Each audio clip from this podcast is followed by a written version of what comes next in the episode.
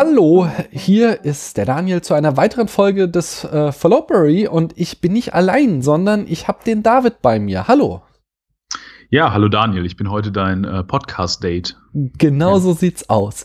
Ähm, erzähl doch mal hier unseren Hörerinnen und Hörern, wer du bist, ähm, was dein Lieblingsessen und deine Hobbys sind und vor allen Dingen, woher aus diesem Internet man dich kennen könnte.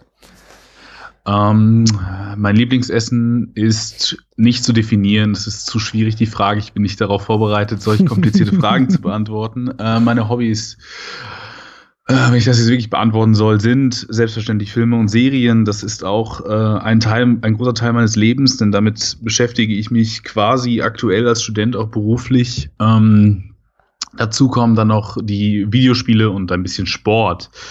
Woher könnte man mich kennen aus diesem berühmten und berüchtigten Internet, was sich wahrscheinlich nicht durchsetzen wird? Ähm, ich bin ebenfalls Podcaster, genau wie ihr, nur sind wir nicht ansatzweise so produktiv äh, wie ihr. Und wie ich mache den kleinen Podcast quer geguckt mit einem guten Freund von mir, dem Jan. Und da nehmen wir uns dann auch immer, wenn wir es schaffen, einen Film zur Brust und analysieren den bis ins kleinste Detail. Genau daher kennt man mich. Vielleicht, eventuell. ja, wenn nicht, dann ab sofort, nicht? Denn gleich äh, den Link findet ihr bei uns auf der Seite www.spätfilm.de und ähm, da könnt ihr dann gleich draufklicken und auch quer geguckt abonnieren. Ja, äh, im Followbury da reden wir nicht lange um den heißen Preis, sondern steigen immer gleich ein. Und zwar reden wir heute über Enemy und das ist ein Lieblingsfilm von meinem Follow, äh, Follow, nee, Letterbox Follower, das ist das Wort. Äh, mit dem Namen Staub. Äh, so, und ähm, Enemy stammt aus dem Jahr 2013, um gleich mal mit den Eckdaten weiterzumachen. Der Regisseur ist äh, Denis Villeneuve. Ähm, der hat schon. So spricht man den aus, cool. Das ich glaube, ich er ist, er ist Franco-Kanadier, deswegen musste er Denis Villeneuve ausgesprochen werden. Ich hätte immer Denis Villeneuve ausgesprochen, aber Na, gut. Ja. Aber Denis ist natürlich sehr, sehr weiblich. Ja, genau, stimmt. dann müsste ein E hinter dem S stehen, dann würdest ah, du das S widersprechen. Ich lerne ganz viel. ähm, der macht schon länger was mit Filmen, aber selbst auf dem Regiestuhl hat er es zum ersten Mal im Jahr 1998 geschafft mit dem Film Der 32. August auf Erden. Äh, 2000 kam sein zweiter Film raus, Malström.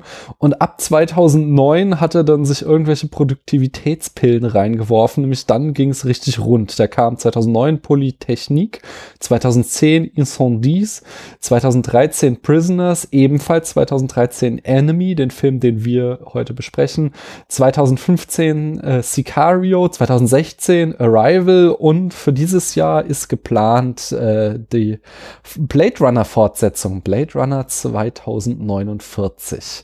Sag mal, Und ja? Eine Sache noch, Dennis Villeneuve äh, hat offiziell, glaube ich, jetzt auch bestätigt, das äh, Dune Reboot jetzt in seine Hände genommen. Uh, okay, das ja. war mir noch gar nicht bewusst. Sehr, sehr schön. Ähm, sag uns doch mal, was, was hältst du denn von ihm so als Regisseur?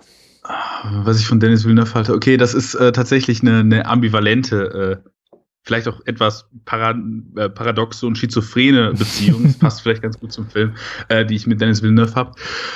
Ähm, ich habe immer das Gefühl, alle Filme, die alle anderen so feiern, ich habe auch nicht so viel gesehen, die meine primären äh, Berührungspunkte sind tatsächlich Enemy, Sicario und äh, Arrival. Äh, mhm. Warum ich das jetzt Englisch ausspreche, weiß ich auch nicht. Ähm, und ich muss sagen, Sicario war ich ein Riesenfan. Ich bin begeistert aus dem, äh, aus dem Kino gegangen. Da kann ich tatsächlich einen Podcast von uns zu empfehlen. Da hat aber mein Podcastpartner im Grunde anderthalb Stunden Monolog gehalten. Ich habe immer versucht reinzukommen. Der ist, der ist wirklich riesen Dennis Villeneuve-Fan. Ähm, und ja, da habe ich jetzt Arrival gesehen und seitdem habe ich wirklich Angst vor Blade Runner, weil so groß die, die Liebesbekundungen für äh, Arrival waren so kritisch sehe ich den Film. Hier soll es nicht um Arrival gehen, aber ähm, ja, aber Enemy war auch ein Film, der mich sehr, sehr beeindruckt hat, sagen wir mal so beim ersten Mal gucken. Beim mhm. zweiten Mal gucken müssen wir jetzt mal drüber reden, was man vielleicht besser versteht, anders versteht. Mhm.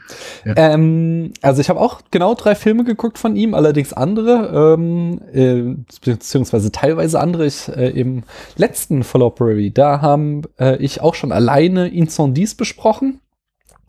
Ähm, war auch so ein, naja, zweischneidiges Schwert so. Ist schon ein starker Film, aber ich hatte meine Probleme damit. Genauso geht's mir mit Sicario, ähm, der äh, ganz große Stärken hat. Also äh, diese Autobahnszene zum Beispiel äh, gehört wahrscheinlich mit zum Besten, was im Action-Genre so in den letzten zehn Jahren gemacht wurde. Äh, mhm. Die ist einfach unheimlich gut inszeniert. Aber insgesamt fand ich den Film doch irgendwie zu unfokussiert und äh, dieser, ja, ich fand, er hat sich nicht richtig entschieden, was er sein wollte.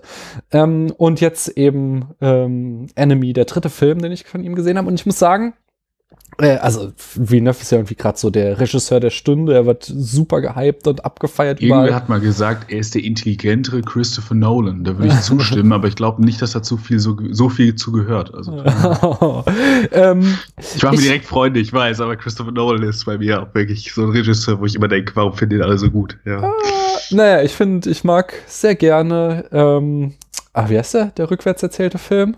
Hm? Memento, ja. Memento mag ich sehr gerne und äh, auch wenn der ja irgendwie in den letzten Jahren immer weiter abfällt, äh, mag ich auch sehr gerne, ähm, oh Mann, ich hab's heute mit den Namen. Inception immer. Prestige. Inception, nein, Inception, Inception, mag ich. Mag ich immer noch sehr gerne äh, wegen dieses äh, Metatextes, dieser Analogie zwischen Traum und Kino. Das finde ich ganz cool.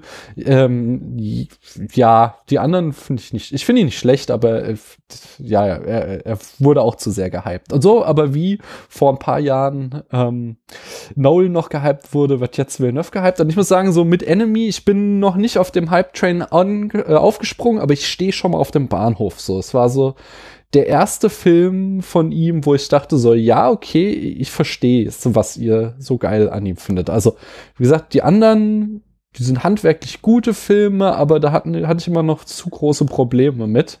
Äh, und diesmal dachte ich mir, ja, das ist ein Film, über den werde ich auch noch irgendwie in zwei Jahren weiter nachdenken. Mhm. Ich glaube, dass, dass bei Enemy der, das, der große Vorteil ist, und da springen wir fast schon so ein bisschen in den Film rein, aber ähm, dass der so außerhalb von Hollywood-Konventionen, außerhalb von den großen mhm. Budgets funktioniert, was er sich jetzt mit Arrival, wo ich sagen würde, dass Villeneuve da durchaus einen cleveren Film abgeliefert hätte, wenn die Producer nicht da gewesen wären. Ich würde sagen, das kann man, wenn man jetzt mal ein bisschen genauer in die Produktionsgeschichte reingucken kann, in ein paar Jahren wird man das hoffentlich sehen können, wo da die Pro Producer eingegriffen haben. Ähm, und ja, und wo wir jetzt so einen Film haben, der so nah an so vielleicht so eine Auteur-Idee ist, ähm, dann äh, da ist es doch dann immer spannender. Und so ein Film, der sich dann auch so surrealen äh, Elementen bedient. Mhm. Ja. Aber ich will jetzt gar nicht so viel erzählen, bevor wir, wir sind, richtig anfangen. wir sind gleich da. Ich mache noch zwei, drei Zahlen und zwar äh, das Budget von ähm, äh, Enemy, das lag bei 8,5 Millionen Dollar. Die Besetzung, ähm, dort haben wir Jake Gyllenhaal in der Doppelrolle Adam und Anthony. Äh, Melanie Laurent äh, spielt äh, die Mary, ähm, die kennt man, oder das verwechsel ich jetzt nicht, nee, das ist schon äh, hm. die aus Inglourious Bastards. Au revoir, Shushala, genau. Äh, Sarah äh, Gardon spielt Helen, ähm, die Frau von Adam, äh, und Isabella Rossellini spielt die Mutter in einer ganz kurzen Rolle, aber sehr, sehr schönes äh, Cameo.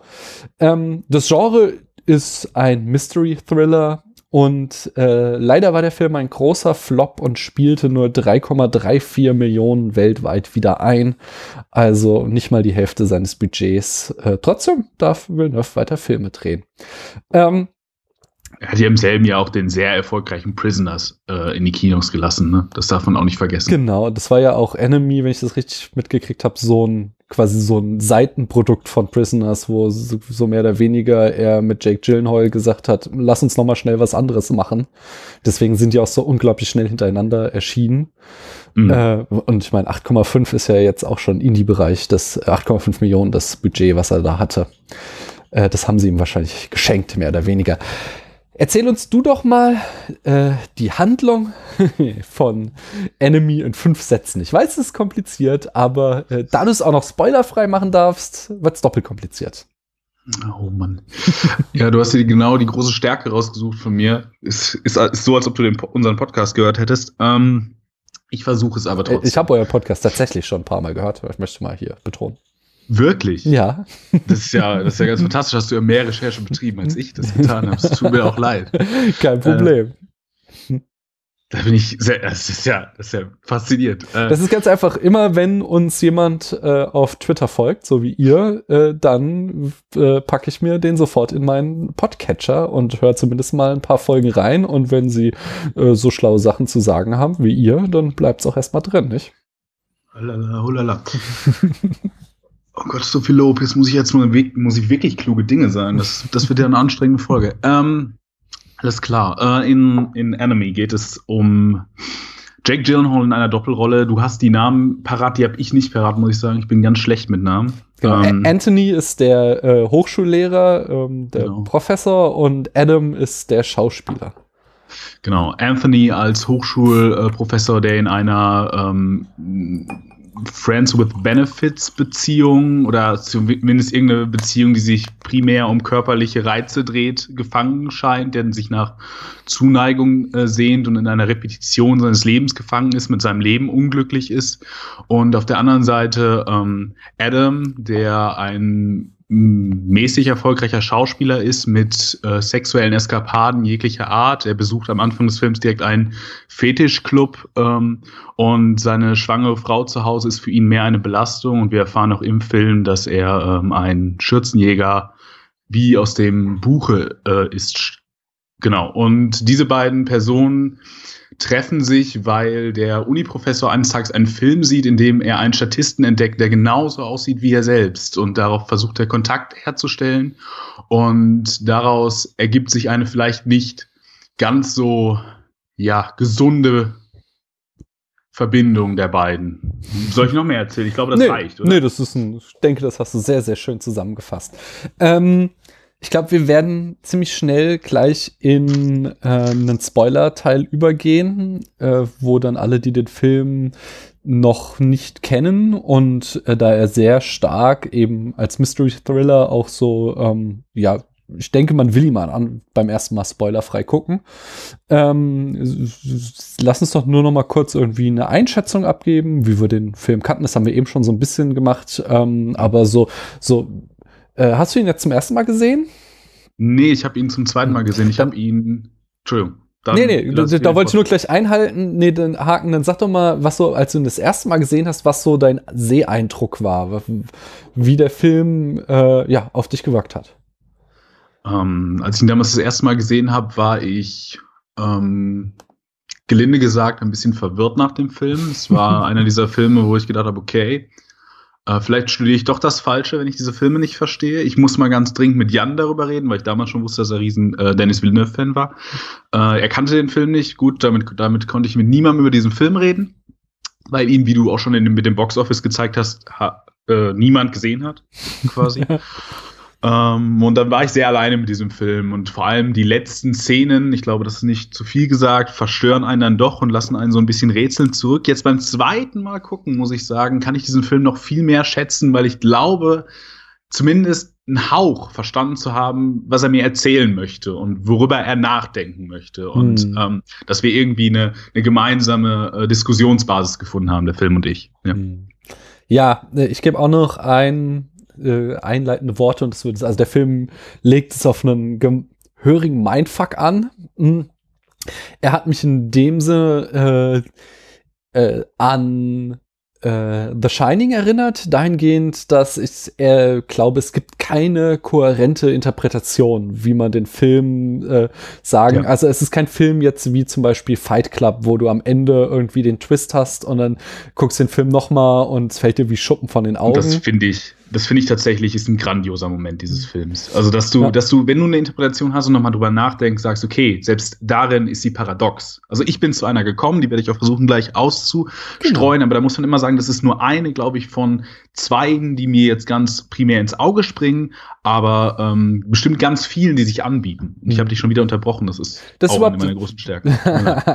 Brauchst du dich gar nicht äh, entschuldigen für. Das, das, das, das äh, ist für gang und gäbe bei uns. Ähm, Nee, ich wollte eigentlich nur noch auch sagen, äh, äh, äh dir da quasi zustimmen zu dem, was du gerade gesagt hast. Und nämlich im Gegensatz zu The Shining, wo es halt einfach äh, so offen gehalten wird, dass man ja irgendwie ähm, alles in den Film reinlegen kann. Wir haben äh, da mal eine schöne Folge zu gemacht vor zwei Jahren oder so äh, zum, äh, zu unserem Halloween-Special.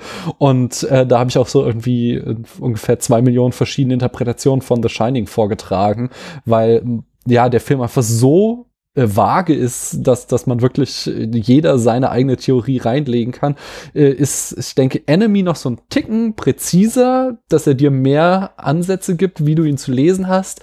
Aber er hat so zwei, drei Schlüsselszenen, die äh, da so reinkrätschen und äh, diese jeweilige Interpretation dann immer wieder kaputt machen, so dass es eben dann am Ende nicht eine eindeutige Interpretation geben kann. So, und damit. Darf ich noch mal kurz vorher reingrätschen, weil ich ja. den Vergleich zu Shining ganz interessant finde, weil hier eine meiner großen äh, Notizen in meinem kleinen Notizbrieflein mhm. ist, ist, dass ich die Architektur total faszinierend finde. Und ich glaube, dass, wenn man sich jetzt das mal ganz genauer angucken möchte oder mhm. wollen würde, wäre ein Blick auf die Architektur, was ja zum Beispiel auch Lorenz Engel gemacht hat, zu, in Bezug auf The Shining und da ganz viel über Architektur gesagt hat in seiner mhm. Münchner Filmvorlesung, ähm, dass Architektur hier auch ein total interessanter Ansatzpunkt wäre. So das einfach nur noch mal als, als äh, Parallele, die mir jetzt gerade auch noch eingefallen ist. Ja, ja, ja ähm, ich denke, denke, äh, da hast du was Schlaues gesagt. Ähm, aber jetzt, wie gesagt, beginnt der Spoiler-Part. Und jetzt reden wir nicht mehr um den heißen Brei herum. Du hast eben schon angeteasert, du hast eine Interpretation, auf die bin ich sehr, sehr gespannt. Äh, hau raus, David. Ah, das ist jetzt aber, viel Arbeit, die jetzt. Oder willst du erstmal, willst du erstmal äh, sanfter einsteigen? Dann äh, frage ich dich erstmal, wer ist denn der Enemy aus dem Titel? Worauf bezieht sich das? Was glaubst du? Ich glaube, der Enemy im Titel, und da, da leite ich fast schon ein bisschen über in meine Interpretation, ist für mich persönlich der, der Feind in uns selbst. Mhm. Ähm, der ja in jeder Figur verhandelt wird, nicht nur in den beiden Männern, gespielt von Jake Gyllenhaal, auch in den beiden Frauen, glaube ich, gibt es diesen Moment des Feindes in uns selbst. Äh, mhm. in einer Frau sogar ganz, ganz äh, wenig metaphorisch und sehr, sehr physisch, nämlich im Kind, dass, dass sie an den Mann bindet, der sie doch so schlecht behandelt. Mhm. Ähm, und ja, und da, das würde ich, würde ich, so würde ich den Titel interpretieren wollen, ja. Hm? Okay. Und äh, ist das jetzt die Gelegenheit, kannst du darauf aufbauen, deine The Theorie, was der Film uns sagen will, rausschießen? Ja, okay. Also, ich, ich mache ich mach's ein bisschen äh, kurz, das nämlich ganz groß aufzufächern, äh, wird, würde jetzt sehr lange dauern. Also die Zeit haben wir nicht und das möchte ich auch gar nicht. Dafür müsste ich den Film auch nochmal ganz genau sehen. Aber für mich ist es ein Film, der äh, nicht nur ein Doppelgängerfilm ist, wo, wo er dann ja nicht besonders rausstechen würde gegen mhm. Filme wie ähm, Adaptation oder mir fällt mir kein anderer ein, obwohl Adaptation vielleicht schon einer der, der, besten Vergleiche ist, weil ich glaube, dass es in diesem Film primär, für mich zumindest in der Interpretation, auch wenn du, wie du schon richtig aufgezeigt hast, diese nicht ans Ziel führen wird, an ein, eine finale ähm, Enddefinition dieser Interpretation, weil du sie brechen kannst, aber dass es für mich ein Film ist über Schizophrenie. Mhm. Dass wir hier einen schizophrenen Charakter haben, diese Schizophrenie und eine, eine sich schizophren teilende Welt, die gleichzeitig noch unglaublich klug, finde ich, von Villeneuve mit dem, mit äh, einer Metaphorik für Film, teilweise nicht mal mehr in der Metaphorik, sondern direkten Thematisierung von Film äh, geöffnet wird. Und, und das Film auch ähm, äh, und dass das, das, äh, das, Kultur, dass das äh, solche Filme, wie er den gemacht hat, auch gleichzeitig ein ausbrechender Moment sind, um aus einer, aus einer Repetition des Alltags herauszubrechen, um ähm, um, um, ja, um bestimmte Elemente äh, seines Lebens wieder neu zu fassen, um aus, aus Redundanz und, und Gleichheit herauszubrechen. Aber ich bin schon wieder ein bisschen vom Pfad abgekommen, tut mir leid. Doch, du kein, kein Problem. Du sagst eben, Metaphorik für Film würde drinstecken. Inwiefern? Ähm, es gibt ein paar sehr schöne Shots. Also ähm, fangen wir doch mal an bei den Sachen, die vielleicht gar nicht metaphorisch sind, sondern die sehr, sehr ähm, deutlich sind. Mhm. Ähm, wir fangen, äh, wir werden über, ich glaube, die Spiegel in diesem Film sind auch total interessant zu beobachten, denn ähm, der Professor bekommt ein tatsächlich funktionierendes Spiegelbild, über das er uns sogar gezeigt wird. Also der, die erste Einstellung des Films ist ja, hinten im Wagen steht die Kamera und zoomt langsam ran und wir sehen seine Gesichtspartie nur über den Spiegel. Also wird er mhm. über den Spiegel, was ja ein klassisch symbolisches Element ist für, für, eine, äh, für eine Unsicherheit der Person, über eine Selbstversicherung oder eben auch über eine Zersplitterung mhm. ähm, eingeführt. Und der Schauspieler, da ist ja das Motiv des Films vielleicht ganz, ganz direkt da, bekommt in der, bekommt nur in der Szene, in der er vorm Spiegel schauspielert, also sich in eine paradoxe, fast schon Deleuze hat gesagt, schizophrene äh, Position setzt, ähm, mhm. nämlich des Schauspielens an sich, weil du bist ja du selbst, aber dein Job ist es nicht du selbst sein, also du bist zwei Personen gleichzeitig. Mhm. Ähm, und das ist, das ist paradox wie schizophren.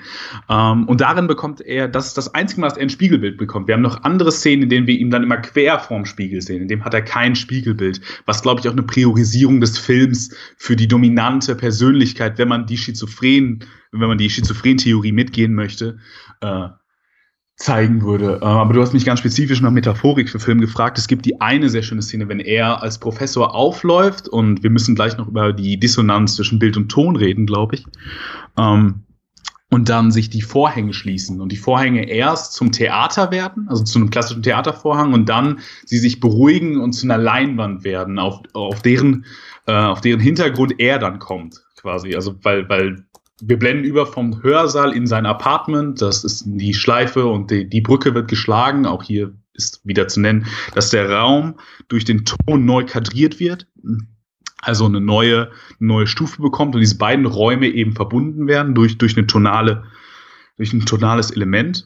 Mhm. Und, und dann ist er auf einmal vor dieser Leinwand. Und natürlich wird er auch aus einem, aus deinem, aus seinem Traum oder aus, aus seiner aus, seiner, aus, seinem, ja, aus seinem Schlaf und aus seinen Träumen, du hast ja auch schon auf Träume als, als Metaphorik für, für Kino äh, hingewiesen. Mhm. Oder auf die, auf die Wichtigkeit dieser, spätestens seit der Apparatus- und Psychoanalyse, äh, Apparatus-Theorie und Psychoanalyse so. Ähm, und äh, da wird er von einem Bilderkosmos geweckt, der ihn auf einmal, der auf einmal in, auf ihn einprasselt und der ihn keine Ruhe mehr lässt.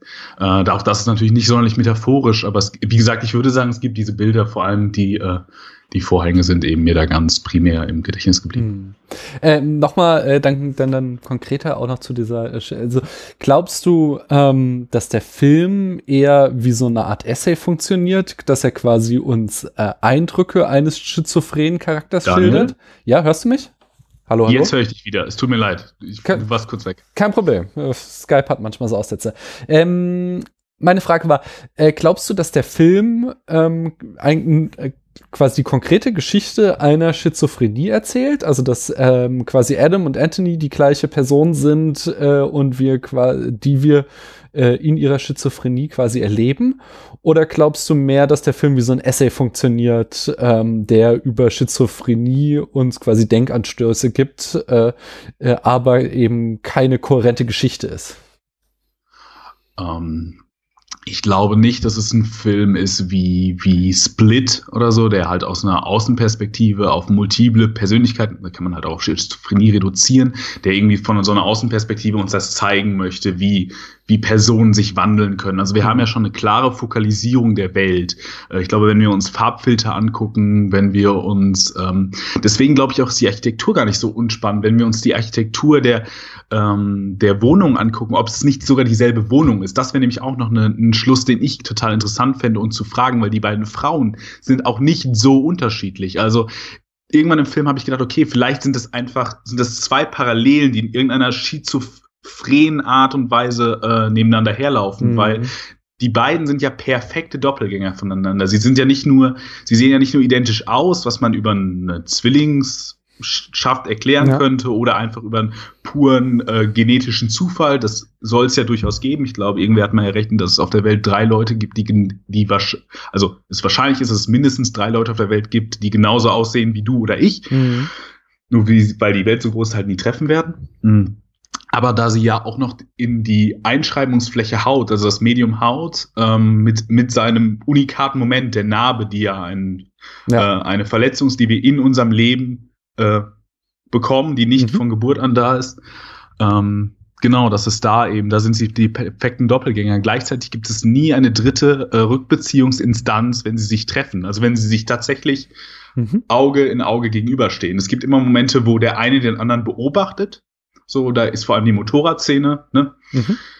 Äh, ganz primär wichtig, aber sonst, wenn sie sich, wenn sie zusammen sind, gibt es nie einen Dritten, der da ist äh, und uns das legitimisieren könnte, dass, dass sie da, äh, ja, dass, dass sie eben zwei Personen sind, die unter, mhm. unter, äh, unterschiedlich sind. Ja. Mhm. ja, es gibt ja halt diese, ähm, es gibt halt in, in dieser Schizophrenie-Interpretation äh, natürlich zwei Szenen, die da wieder widersprechen. Und das war wieder das, was ich am Anfang sagte, dass ich nicht glaube, dass es eine kohärente, ein eindeutige Interpretation gibt. Und das nämlich ähm, diese beiden Szenen mit den verschiedenen Frauen. Also einmal äh, als, jetzt muss ich noch mal kurz in meine Notizen gucken, als, als Helen ähm, Anthony an der Uni besucht, also die Frau von Adam, ähm, da äh, äh, ja sie dann dieses Gespräch auf der Bank führen und ähm, sie naja, also sie, sie ist da ja schon davon überzeugt, dass das nicht ihr Mann ist, den sie da trifft. Ja. ja. aber auch nicht, dass er physisch nicht ihr Mann ist, sondern nur, dass er psychisch nicht ihr Mann ist. Ja. Weil es ist ja auch total klug gelöst, dass sie, ähm, äh, dass sie ihn aus dem Bild gehen lassen, aus der, aus, äh, wir sehen ihn nicht mehr und in, erst in dem Moment ruft sie ihn an und er geht ans Handy. Ja, das aber der Zweifel, also der Zweifel wird für uns äh, Zuschauer offen gelassen, aber für sie nicht. In der nächsten Szene ähm, erzählt sie doch buchstäblich Adam davon, dass sie den Anthony gesehen hat und dass er tatsächlich so aussieht wie er. Oder habe ich das jetzt falsch in Erinnerung? Genau, das, das tut sie. Aber wir haben ja keine, äh, wir haben ja keine Besinnung darauf, dass Anthony tatsächlich ähm, also dass es nicht derselbe Körper ist. Ja, ja, ja, also das sage ich ja. Wir wissen nur, dass es ein anderer Mensch ist, aber wir wissen nicht, dass es ein okay. anderer Körper ist. Okay, also okay. Das, das äh, ist der Punkt, den ich machen Dann, will, ja. dann ähm, Okay, darauf könnte ich mich noch einlassen, aber, aber da, das kratzt dann immerhin noch an einer der letzten Szene, wo ähm, dann Adam mit äh, Mary Sex hat und sie eben die Spur von seinem Ehering entdeckt und dann total ausfreakt und genau, sagt, das ist, du bist das ein anderer Mann. Auch der, der elementare ähm, Breaking Point, in dem man das Ganze wieder ähm, aufrollen ja. könnte. In eine andere Richtung. Das Problem ist, wenn du, wenn du das als klassische Doppelgängergeschichte lesen möchtest, gibt es genauso andere Szenen, wo du sagen würdest, na, das passt aber nicht. Auf jeden Fall. Also zum Beispiel, wie du schon sagtest, dass eben einfach nur diese Doppelgänger äh, immer wieder äh, nur für sich sind. Äh, dann ganz wichtig sind auch äh, Sachen, die die Mutter sagt und die Helen einmal sagt mhm. am Ende. Ähm, ja. Also äh, äh, Anthony sagt, ähm, dass er kein, also Adam äh, I don't like mit, blueberries. Genau, Adam mag total gerne Blueberries und ja, auch nur Organic Blueberries und hast nicht gesehen, kriegen wir mit. Und Anthony sagt halt, er mag sie nicht, aber seine Mutter sagt, äh, natürlich magst du die, was redest du denn da? Und äh, außerdem sagt sie noch, er soll sich seinen Traum von der äh, Schauspielerei aus dem Kopf schlagen. Er hätte doch einen respektierten Job. Jetzt hätte er ja einen respektierlichen Job, genau. genau. Ja. Also die beiden Figuren gehen vollkommen übereinander, was auch total interessant ist, ja. weil, weil wir ja ähm, aus einer ökonomischen Perspektive, auch wenn das beim Film natürlich immer doof ist, aber wenn der Film uns schon so primär darauf äh, hinweist, sollten wir vielleicht auch darauf mal gucken, äh, dass der Uni-Professor oder der Hochschulprofessor, ich weiß nicht, also er ist Professor, es gibt es eigentlich nur, also äh, der ist Junior-Professor, mhm. es gibt es eigentlich nur an tatsächlichen Unis, nicht an Hochschulen. Ja. Ähm, der wohnt natürlich in einer echt miesen Klitsche. Also das muss man mal sagen. Und, und der Mann, der extrem unerfolgreicher Schauspieler ist, der drei Filme gemacht hat, glaube ich, in sechs oder sieben Jahren und da immer nur als kleiner Statist war, hat echt eine wirklich hübsche Wohnung. Ja. Also, und die Frau, weiß ich nicht, sie wirkt nicht so, als ob sie sehr viel in ihrem Leben gearbeitet hätte. Das wirkt, so wirkt eher die andere. Mhm. Ähm, ja. Und, und da ist halt auch wieder eine Dissonanz. Also ich glaube auch, dass das ein ganz großer, dass es ein ganz großer Punkt des Films über Dissonanz zu reden. Mhm. Und das wäre vielleicht noch das größere Thema anstelle von Schizophrenie. Ich glaube, die Schizophrenie und, und den Moment über Doppelgänger und Schizophrenie, das zu verhandeln, ist nur ein Moment, Dissonanz vielleicht zu verhandeln, was, was keine Epiphanie jetzt von mir ist, dass Filme immer irgendwie über Dissonanz reden, aber ich glaube, selten reden Filme so explizit über Dissonanz, wie wir mhm. das hier haben. Wir haben Dissonanz in der Musik, wir haben Dissonanz in der Architektur, wir haben Dissonanz in Bild und Ton. Wir haben ähm, ja auch in Bildern, also wenn wir uns allein an den Anfang erinnern, haben wir eine totale Dissonanz in diesem Fetischclub zwischen diesen goldenen Dingen und den, den schwarzen Sachen. Also es ist irgendwie, es passt alles nicht. Äh, auch wenn wir uns an die Bilder erinnern der Frauen, die mit Spinnen fusionieren, was natürlich total surrealistisch ist, aber mhm. auch in einer, in einer Sache, die sonst so physisch also so, so in der Realität zu, äh, verfasst scheint, weil alles andere ist ja irgendwie physikalisch, rea realistisch erklärbar, ähm, dann doch irgendwie eine Dissonanz, die das Ganze wieder aufbricht. Hm. Ähm, ich habe noch, ähm, also genau, der, der zweite Aspekt dafür ähm, und als auch für diese Dissonanztheorie und dass es eben keine bloße Doppelgängergeschichte ist, dass ja am Ende ähm, Helen, als sie dann äh, also genau, als dann Helen und Anthony äh, da am Ende anbändeln, nachdem die da einmal Frauentausch gemacht haben, Anthony und Adam, da äh, kannst du das natürlich wieder so lesen, dass Helen ihn erkannt hat und aber ganz glücklich damit ist, dass sie jetzt da den genau, sanfteren so, äh, Mann. So würde ich das verstehen. Also weil, weil, weil, weil, sie fragt ihn ja, wie war dein Tag an der Uni? Genau, aber du könntest natürlich das auch so interpretieren, dass, äh, äh, dass er eben für im, ja, dass er eben schon immer der Hochschullehrer war und äh, eben nicht der Schauspieler, den er sich eingebildet hat. Da käme ich nämlich jetzt zu meiner Interpretation um die Ecke. Oh, da bin ich ganz gespannt. Ja, die ist gar nicht äh, so weit entfernt. Es geht eigentlich, ähm, also ich, ich hatte, ich würde es jetzt halt weniger ähm, pathologisch sehen als Schizophrenie, sondern eher, dass es die Geschichte ist von einem Mann, der ähm, ja kurz davor steht, Vater zu werden und entsprechend riesige Bindungsängste aufbaut und sich äh, vor diesen Bindungsängsten eben äh, in seine Affären flüchtet.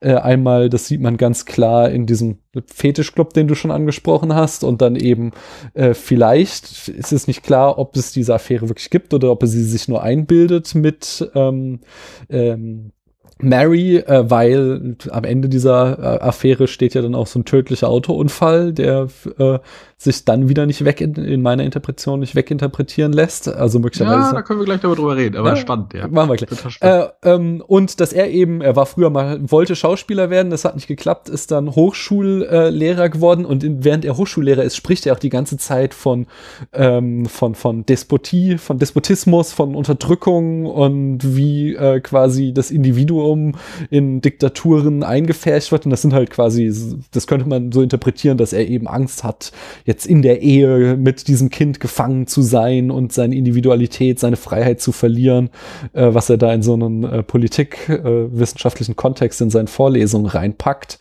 Ähm, und dazu kommen dann eben auch noch diese ganzen Spinnenbilder, wo er halt am Anfang in diesem Fetischclub wird halt eine äh, Spinne von einer Frau mit einem ähm, Stöckelschuh zertreten, was dann halt auch quasi wieder seine Sexfantasie ist, die man ja, wenn diese Spinne als Angst vor dem äh, häuslichen Leben, vor dem Gefangensein sieht, äh, ja, wird sie halt von seiner Sexfantasie zerdrückt. Äh, später gibt es eine Szene, wo äh, Anthony äh, träumt und dann eben eine nackte Frau mit Spinnenkopf an der Decke entlangläuft. Ja, was dann auch wieder so sein, sein, sein Angst von dass quasi der Übergang von der Frau, die er nur als äh, Lustobjekt wahrnimmt, zu diesem, was er jetzt irgendwie als Monster wahrnimmt. Oder halt einfach, wovor er Angst hat, weil es eine Situation ist, äh, auf die er quasi keinen Bock hat. Und dann, darum haben wir jetzt auch die ganze Zeit um den heißen Brei herumgeredet, in der allerletzten Szene äh, verwandelt sich dann nämlich quasi äh, Mary, seine, nee, Helen, seine Frau, äh, beziehungsweise Adams Frau, vor Anthonys Augen in eine Spinne, beziehungsweise er ruft sie, äh, hört ein komisches Geräusch, geht ins Nebenzimmer und dann sitzt eine riesige Spinne statt Helen. Äh, und ja, wo dann quasi diese Angst manifestiert wird. Es gibt noch ein viertes Spinnenbild, wo man eine äh, überdimensionale Spinne durch die, äh, über der Stadt laufen sieht. Das würde in diese Interpretation nicht ganz reinpassen. Ähm, mhm. Obwohl ja. das ja so eine, das könnte ja so, so, ein Versuch sein, dass auf einer Omnipräsenz vielleicht von städtischer Gefangenschaft, vom Menschen in der Großstadt, der mhm. nicht mehr leben kann, wie er leben möchte, ähm, sich zu reflektieren. Also da, also über die Spinnenthematik, da, da habe ich auch gedacht, so nach dem Film muss ich viel mehr drüber nachdenken. Ich raff überhaupt nicht, was der Film mir damit sagen mhm. möchte. Ich war auch irgendwann an einem Punkt, wie du, so dass ich sagen würde, ja, ist irgendwie gebunden an eine häusliche Version an, an die Frau eben als, und eben ja die Angst dieses Eingesperrtseins, des Gefangenseins darin. Mhm. Äh, das ergibt mir für die eine Person auch sehr viel Sinn, ähm, den, den Schauspieler. Für die andere Person, da komme ich halt jetzt zu, zu meiner Interpretation und deswegen, ich finde es so schön, das ist halt ein Film wunderbar über Dissonanz mhm. und da kann man eben auch nicht, da kann man wunderbar geteilter Meinung sein. Ähm, aber zu der passt das nicht, weil die ja die ganze Zeit im Grunde diese Häuslichkeit, diese Liebe, diese Zuneigung und dieses familiäre sucht und deswegen auch findet. Deswegen ist für mich diese Autofahrszene und dieser Unfall auch ein Moment, äh, wo ich sagen würde, dass diese Beziehung, äh, die, ähm, die, die für mich dann irgendwann ja, irgendwann eine schizophrene Beziehung wurde, ein Moment war, in der beide Persönlichkeiten, also dem, dem jeweils beide Persönlichkeiten die Dominanz bekommen haben und sich dem, dem äh, belastenden und den ähm, und den vielleicht negativ konnotierten Personen äh, in ihren Körpern entledigt haben. Denn mhm.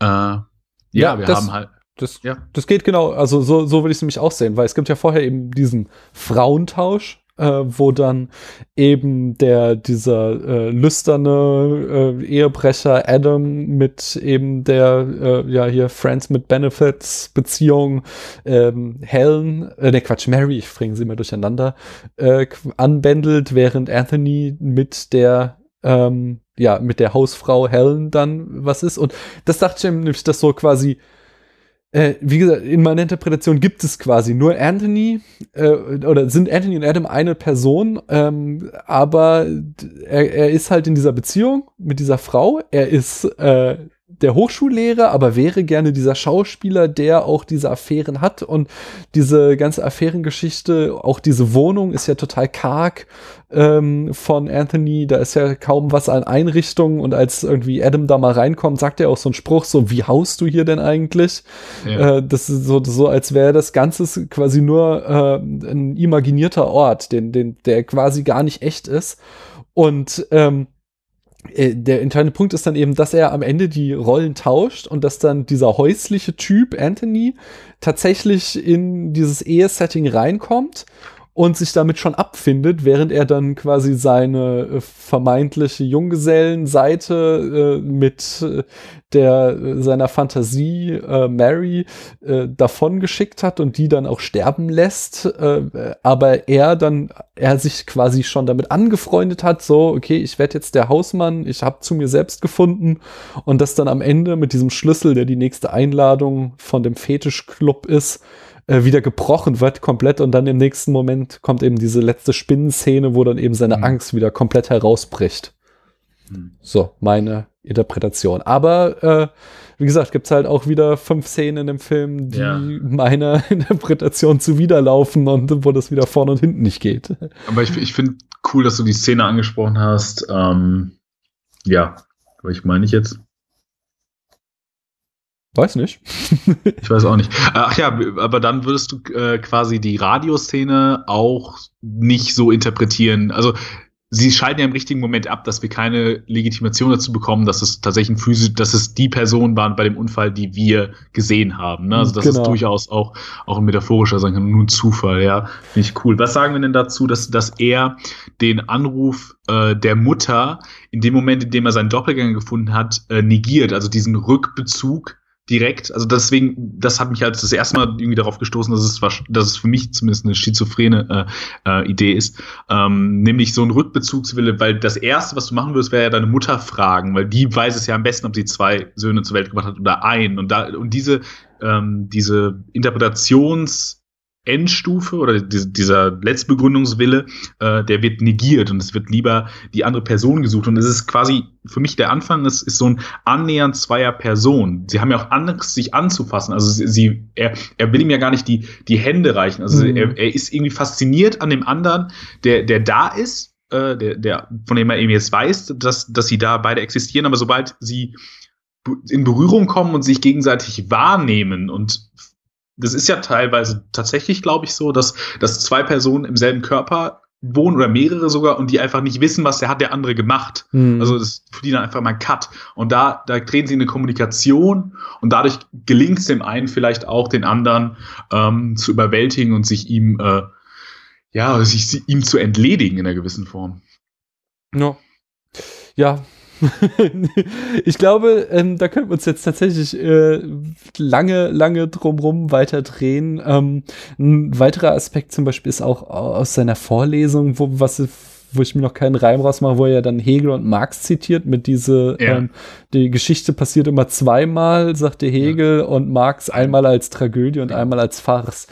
Und ähm, das kannst du natürlich auch irgendwie wieder reinfriemeln, weil äh, dann wäre natürlich äh, Anthony mit seiner melancholischen Ader die Tragödie und Adam mit äh, seinem schon eher, ja, also ich finde, er, er, er kommt, geht eher als Farce durch, äh, weil, ja. weil er irgendwie ja. auch ziemlich ja. albern ist mit seinem, ja, ganzen, ja, Fetisch ist aber, ist aber auch schön, dass, dass diese Vorlesung die Repetition seiner vorherigen Vorlesung bricht. Davor hält er ja zweimal dieselbe Vorlesung. Ja. Wir sehen ihn eben in diesem, in diesem, in dieser Repetition, äh, die er ja auch anspricht, glaube ich, in, in Bezug auf Diktatur. Dass mhm. das eben auch ein Element äh, der Diktatur ist. Ja, das ist schön, ja. dass er das mit Hegel und Marx äh, koppelt. Ja, ja äh, wie gesagt, das hat mir an dem Film tatsächlich gefallen, äh, dass es halt auch so ein Ding ist, wo man nicht aufhören muss, drüber nachzudenken, sondern wo ich glaube, auch jede weitere Sichtung einem weiteren Spaß und weitere neue Aspekte des Films äh,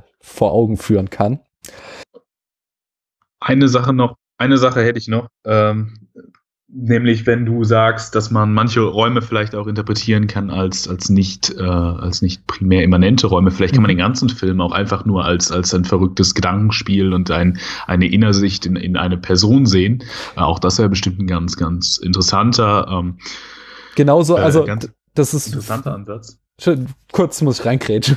da würde ich mich ja. stark für machen. Ich glaube nicht, dass wir hier eine wirklich so passierte, äh, kohärente Geschichte erzählt bekommen. Das hast du am Anfang auch mal gesagt, so, ähm, dafür ist es auch keine wirklich gute oder wirklich gruselige Doppelgängergeschichte oder keine super spannende Doppelgängergeschichte, sondern ich glaube tatsächlich eher, was ich vorhin schon mal so andeutete, dass es mehr so ein, so ein Essay-Film ist, mehr so ein ähm, Gedankenexperiment, wie du es jetzt nanntest, irgendwie irgendwie äh, eher äh, metaphorisch zu betrachten, als dass man wirklich alles, was man sieht, buchstäblich äh, so als gegeben annehmen sollte. Mhm. Ich glaube auch, also es ist kein Film, der sich irgendwie auf, auf dokumentarischen Realismus oder so mhm. gründet, was, was ja immer, was ja immer eine Stoßrichtung des Kinos ist, das immer zwischen Faszination und Realismus irgendwo hin und her tingelt. Also wenn man das in die Urzeiten des Kinos reflektieren möchte, äh, die Lumières gegen äh, Méliès, also auch wenn man, wenn das immer ganz schwierig ist, die mhm. gegeneinander auszuspielen, aber es sind so die zwei radikalen Dinge. Reise zum Mond und der,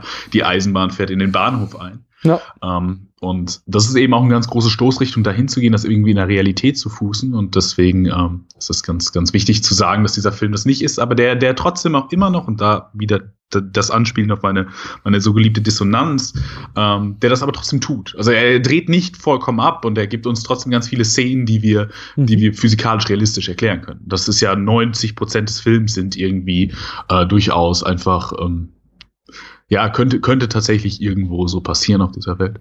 Ja. Ähm, was ich aber dann noch ganz spannend finde, wenn man das eben so als Gedankenexperiment sieht und als, als nicht kohärenten physikalischen Raum, dann wird die, die, äh, die Dissonanz zwischen Bildlichkeit und Tonalität des Films, und damit meine ich jetzt Soundtrack, Soundeffekte, die, die immer dissonant sind, die nicht, die nicht eine räumliche Kadrierung äh, innerhalb von einem Raum ermöglichen, sondern die immer eine Überleitung sind, die immer irgendwie den einen Raum in den anderen versetzen, weil der Ton mhm. noch nachhalt, weil der Ton sogar noch länger ist, weil der Ton vielleicht zu früh startet.